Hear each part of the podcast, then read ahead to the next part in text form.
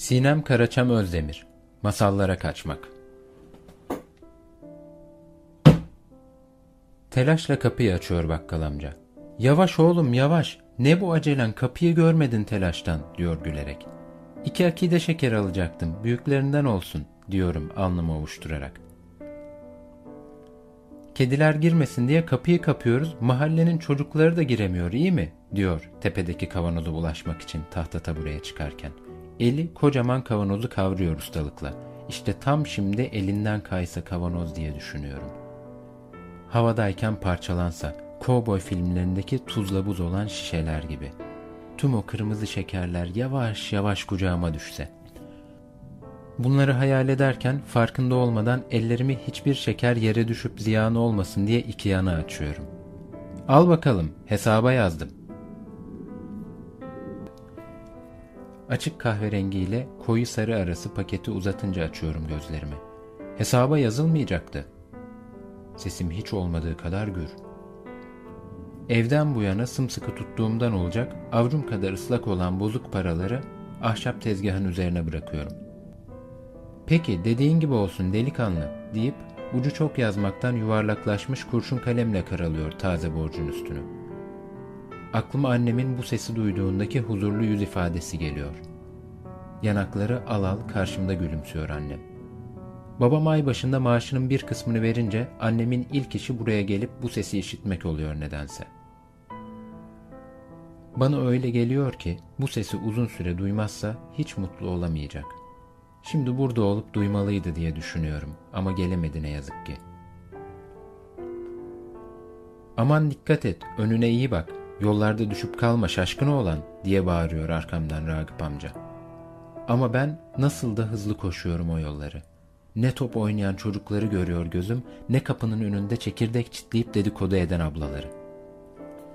Her zaman muntazamca ayakkabılığa yerleştirdiğim ayakkabılarımı kapının önünde ayağımdan fırlatıp beyaz damarlı mermer merdivenleri ikişer üçer çıkıyorum. İşte bembeyaz yatağında yatıyor annem. Yorganı bembeyaz.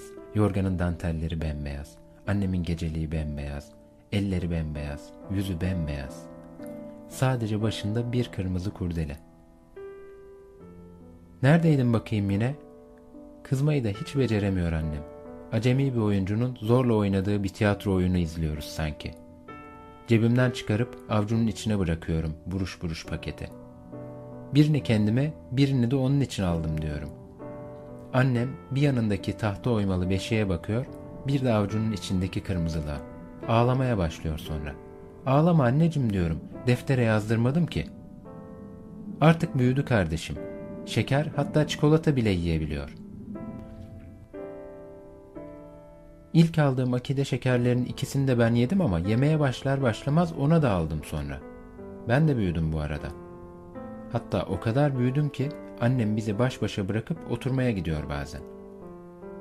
Demirden dış kapının kapanma sesi duyulur duyulmaz "Operasyon başlasın!" diye bağırıp evin en mahrem köşelerini kurcalamaya başlıyoruz. Ben portmantodan babamın gri fötr şapkasını alıp kafama geçiriyorum, ona da benim aynı babamınkine benzeyen gri şapkamı takıyorum. Biraz büyük oluyor ama sesini çıkarmıyor bizimki. Üzerimize de annemin geçen kış aldığı ama hala kolları ikimize de uzun gelen soluk siyah paltolarımızı giyiyoruz. "Sizce ilk nereye bakmalıyız bayım?" repliğiyle başlıyor oyunumuz. "Bilemedim şimdi, geçen mutfağa saklanmıştı. O zaman şimdi salona bakalım," diye doğaçlama devam ediyorum. Salonu alt üst ediyoruz.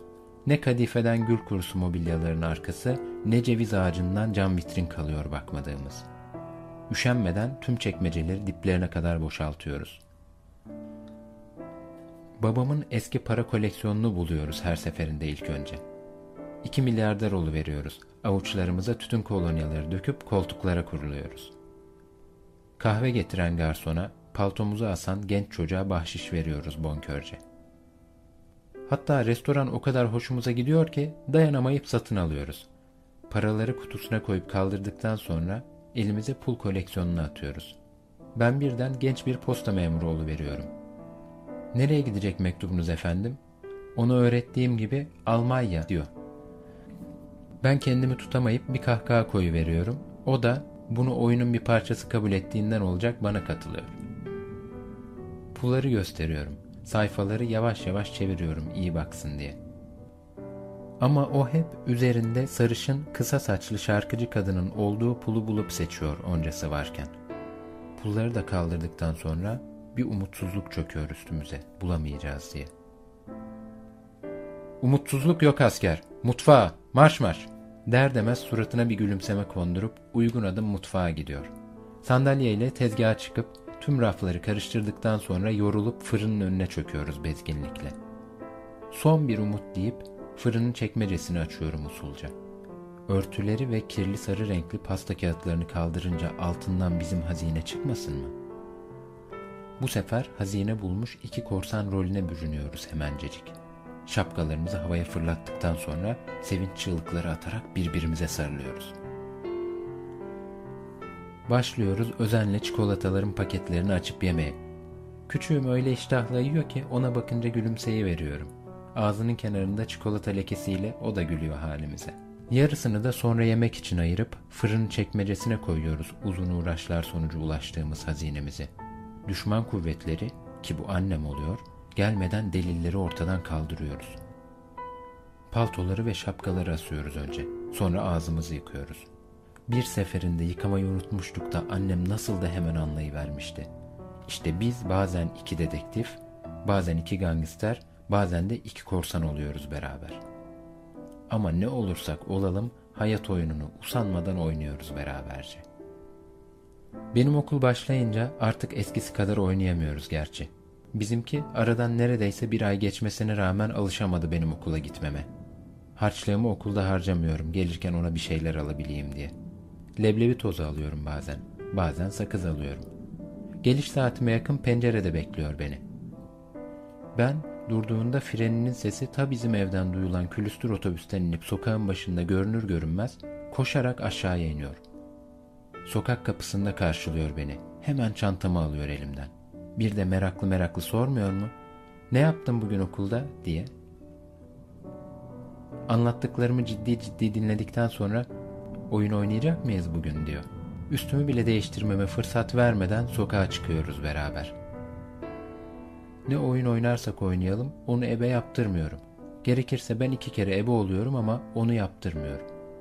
Saklambaçta mahallenin en kuytu köşelerine beraber saklanıyoruz. Yakar topta en sağlam topların önünden ben kaçırıyorum onu. Zamanında az yalnız kalmadım ben oyunlarda. Az horlanmadım. İstiyorum ki o hep iyi bilsin oyunları. Düşmesin, yanmasın, ebe dahi olmasın. En bulunmaz köşelere saklansın hep. Her toptan ustaca sıyrılsın. Ama o, genç fidanın yanındaki yeni yeşermiş sürgün misali. Ben onu rüzgarlardan koruyayım derken güneşini engelliyormuşum meğer, fark edemiyorum. Artık ben ortaokuldayım, o ise ilkokula gidiyor. Geçen müdür beni yanına çağırdı. "Bak oğlum, sakin ol, biliyorum kardeşinin canından çok seversin." Der demez damarlarımdan kanımın çekildiğini hissediyorum. "Ne oldu hocam, Allah aşkına söyleyin." derken sesim çatal çatal çıkıyor. O dahi bir yabancı geliyor kulağıma. "Kardeşin, arkadaşlarıyla oynarken bir kaza olmuş, kaşı yarılmış, hastaneye götürüyoruz. Senin de haberin olması gerek diye düşündük." Şakaklarımdan alnıma bir ağrı hissetmemle kendimi kahverengi loş koridorda bulmam bir oluyor. Yarı karanlık, rutubet kokan koridorda arkadaşlarıma çarpa çarpa ilerliyorum. 2'şer 3'er atlıyorum çamurlu merdivenleri.